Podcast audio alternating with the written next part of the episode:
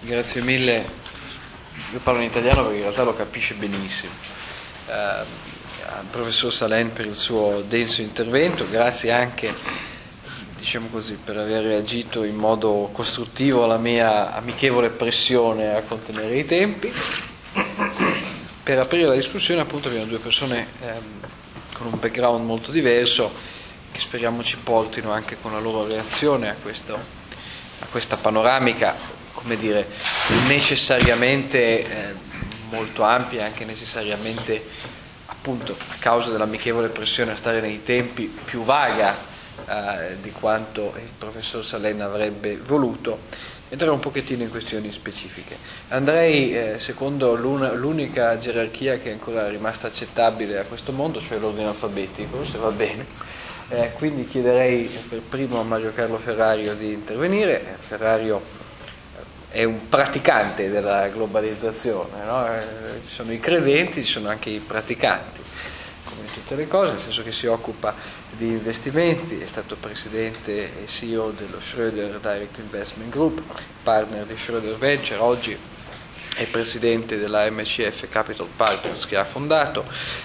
Oltre a quello si occupa anche, diciamo così, del punto di vista più istituzionale, facendo parte del consiglio dell'AIFI e inoltre essendo presidente della ABI, che si chiama Australian Business in Europe, che già suona un po' come una cosa globalizzatrice, insomma, sin dall'inizio. Per cui, senza rubargli altro tempo, passerei la parola, cioè in questo caso con una sintetizzando la presentazione in due parole, io sono uno che ha esperienza come investment banker e come venture capitalist, ed è in quest'ottica, in ottica di queste due esperienze da praticante e da praticone, che farò alcuni commenti a quanto abbiamo appena sentito. Il tempo è di 5 minuti mi sembra, non di più, quindi sintetizzare alcuni commenti. Sul concetto di concorrenza, credo che la cosa più interessante dal punto di vista mio è che la critica alla teoria classica della concorrenza è stata fatta cercando di promuovere e sostituire la teoria classica della concorrenza con di fatto una teoria dell'impresa, dell'imprenditorialità, imprenditorialità come innovazione, imprenditorialità come competizione. Questo perché? Perché certamente come investment banker l'idea che in un mercato ottimale il profitto sia nullo è qualcosa che ripugna profondamente alle viscere e a tutta l'esperienza, mentre è vero il concetto opposto, che da buon investment banker io ho passato la vita, quando facevo il professionista, a suggerire a altri imprenditori o manager o a governi che l'ideale è arrivare ad avere una situazione di monopolio perfetto, dove si ha il controllo totale di una risorsa, si può fare il prezzo che vuole, si ha una tecnologia unica, si ha tutta l'informazione disponibile, ma però da un punto di vista dell'impresa questo monopolio perfetto dovrebbe essere non regolamentato. Questo è l'ideale di un investment bank. Purtroppo la realtà è molto lontana, non ci si arriva mai, io perlomeno non ci sono mai riuscito, non l'ho mai visto in atto, ho ancora una lunga vita davanti, ci proverò.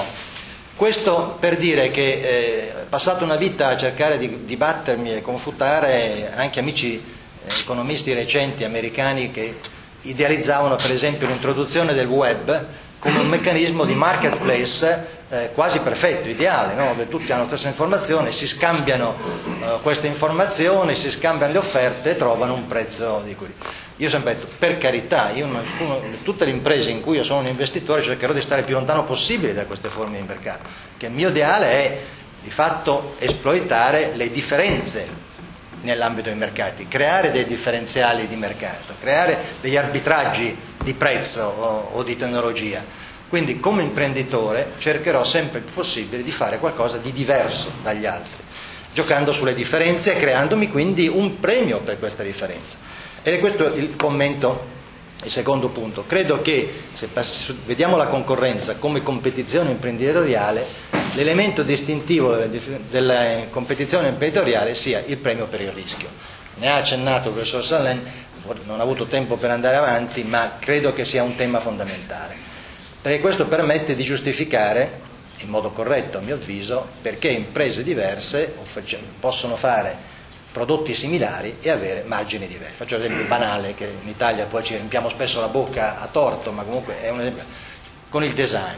Ci sono delle imprese di design che fanno delle camicie esattamente come le fanno gli indiani, che fanno delle camicie di cotone uguali a quelle che facciamo noi le vendiamo a magari 150-200 euro, l'indiano le vende a $20 quando va di lusso, a 3 come ho visto io in Nepal per esempio.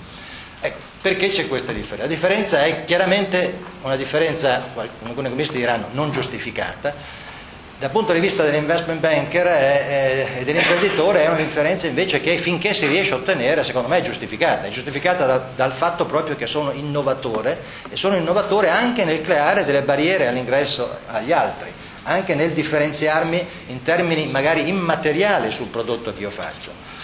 Di fronte a questa mia attività di innovazione è giusto che ci sia un premio per questo, anche perché io rischio molto. Sarebbe da un certo punto di vista della teoria classica della competizione più facile dire abbandono la produzione di camicie e mi metto a fare laser, perché sono un mercato nuovo, c'è una tecnologia vincente, ci sono meno produttori, ho dei margini teorici superiori e quindi come produttore ho un vantaggio a produrre laser invece che a produrre camicie. Però la mia capacità di innovare anche un prodotto tradizionale come la camicia mi deve dare un vantaggio di prezzo e quindi di profitto, altrimenti la devo abbandonare. Ecco perché secondo me questo premio è un premio giustificato e questo fa sì che si allarga anche il mercato globale, perché permette a alcuni produttori di mercati maturi di poter competere in settori tradizionali altrimenti non più competitivi al loro interno. Qui mi riallaccio a un altro dei temi sollevati e forse non approfonditi per ragione di tempo, ma molto importante, che è quello della definizione di mercato. Quando parliamo di mercato, lui diceva giustamente facciamo delle scelte arbitrarie, almeno gli economisti ma anche gli imprenditori fanno scelte arbitrarie. Nel definire il mercato io scelgo arbitrariamente quali sono i miei confini, quali sono i miei limiti, quindi che cosa faccio. Se voi infatti parlate con dei imprenditori di successo e gli chiedete chi sono i loro concorrenti, la prima risposta che ottenete è noi non abbiamo concorrenti, perché definiscono il mercato in modo tale, la tecnologia è così ristretta che a quel punto sono solo loro. E allora uno deve spiegare guarda, ci sono sempre dei concorrenti, perché la definizione di mercato cambia e questo permette che ci sia più concorrenza. Ecco, questo è un altro elemento importante, continuamente innovare nella definizione di mercato e quindi nell'allargare i confini e i limiti di un mercato permette a produzioni che apparentemente sono morte di diventare ancora vivaci e di dare premi di profitto. Un altro esempio, mi taccio su questo, è l'esempio dell'acciaio. In Europa abbiamo fatto per anni sovvenzioni per chiudere stabilimenti e impianti di produzione dell'acciaio, sono arrivati gli indiani e ci hanno detto come si fa a essere competitivi e a vincere in Europa, producendo acciaio in Europa, avendo dei margini di profitto estremamente interessanti. Il tema è lungo e importante. In sintesi, è molto utile la sostituzione del concetto di concorrenza con quello di competitività imprenditoriale, perché ci permette di capire che differenziandosi in un mercato si riesce ad avere dei premi di profitto per un rischio particolare che altrimenti non sarebbe più prendere. Questo è il primo commento che vorrei dare sul discorso della competitività. Il secondo riguarda il concetto di libertà di accesso e di free rider, come diceva il professor Saleni. Questo è fondamentale.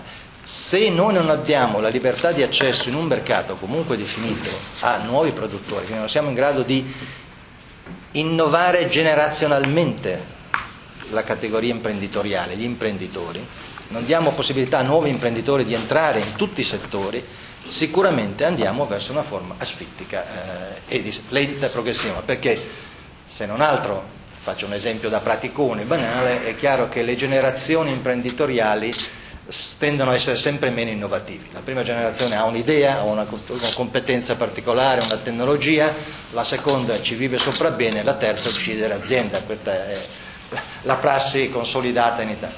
E qui c'è secondo me un concetto culturale importante da tenere presente in realtà come quelle italiane.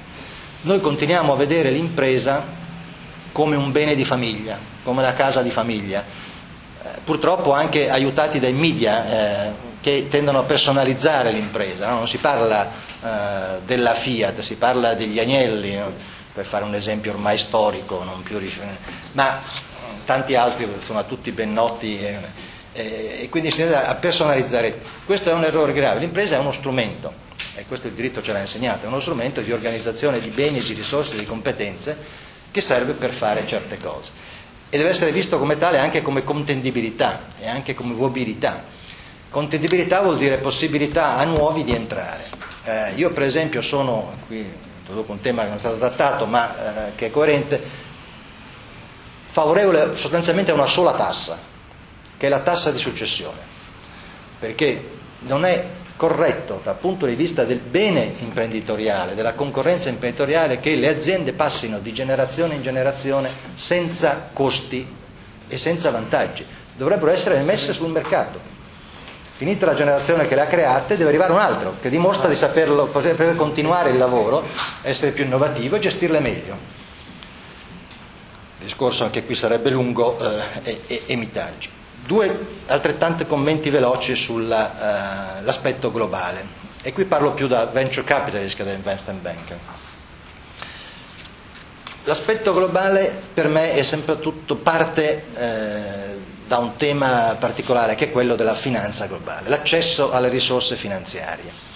È un aspetto di globalizzazione recente, diciamo degli ultimi 20-30 anni veramente, ed è ancora molto limitato, limitato nel senso che quando parliamo di globalizzazione finanziaria parliamo essenzialmente ancora di globalizzazione di finanza di investimento. Se parliamo di strumenti finanziari sui mercati immobiliari, come voi sapete c'è ancora molto da fare, molti mercati sono chiusi, sono regolamentati, non si può investire. Quindi non entriamo nel tema globale della globalizzazione finanziaria di tutti gli strumenti, ma limitiamoci al discorso degli investimenti diretti in imprese, e quindi parliamo essenzialmente di capitale per l'investimento in impresa. Ecco, beh, qui secondo me la globalizzazione finanziaria ha dimostrato come sia nell'interesse di tutti avere un accesso libero a questi strumenti, e come ha trasformato paesi che non avevano minimamente accesso a capitali di rischio per l'impresa in pochi anni in paesi dove anche un imprenditore senza famiglia, senza origini particolari, poteva avere accesso. Mi riferisco proprio agli strumenti di venture capital e di private equity. Che cosa è successo? Ed è stata una grande rivoluzione, secondo me, di cui poco si parla ma che è bene stressare.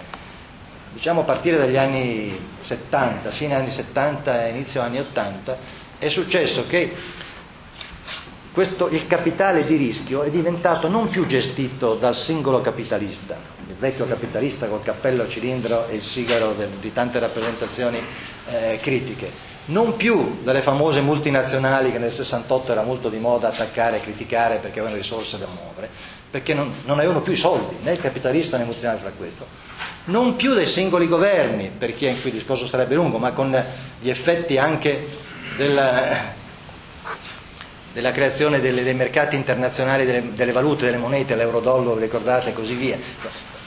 Nemmeno gli stati controllavano più la moneta, la loro moneta, e ne avevano troppo poca.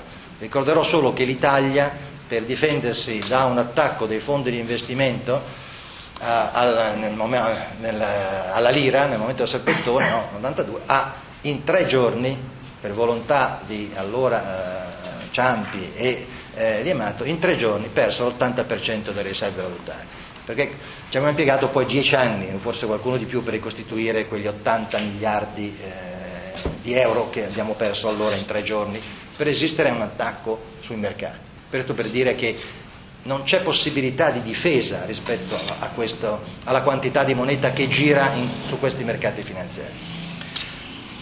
Che cosa ha portato questo in termini di disponibilità di risorse? Ha portato che la moneta non era più gestita né, ripeto, dal capitalista, né dalla multinazionale, né dallo Stato, ma in modo istituzionale, dalle istituzioni. Le istituzioni sono essenzialmente, semplifico molto, scusatemi, i fondi. Cioè il capitale è diventato un capitale istituzionale, è stato gestito dai fondi. Fondo pensione della General Motors aveva interesse a dare dei soldi a un disperato come Mario Ferrario, che in Italia voleva fare un fondo di private equity perché riteneva che c'era una buona opportunità di investimento in Italia, ma non avrebbe mai investito i soldi del fondo pensione della General Motors nella Rabuffetti EC di Como, che produce rubinetteria. Però ha dato i soldi a Mario Ferrario perché facesse un fondo di private equity che magari investiva nella Rabuffetti EC di Como che faceva rubinetteria. e così è stato. Questo si è aperto per l'Italia, che era un paese, se volete, membro già dei paesi più sviluppati industrialmente, ma si è aperto solo verso la fine degli anni '80. Oggi tutto questo è possibile anche all'imprenditore indiano, che non è mai uscito dal suo paese, è possibile al cinese, è possibile al thailandese. Ci sono fondi di private equity che fanno questo mestiere in tante aree, è possibile in Africa, abbiamo cominciato in Egitto, abbiamo cominciato in Algeria, abbiamo cominciato in Marocco, ci sono fondi dedicati a questo, è possibile in America Latina. Io stesso ho fatto con degli americani 4 anni fa il primo fondo dedicato al Messico, tutti dicevano è impossibile fare un fondo per il Messico, abbiamo trovato capitale dai fondi pensione, dalle istituzioni finanziarie, da investire in imprese messicane, l'abbiamo fatto, è andato anche bene.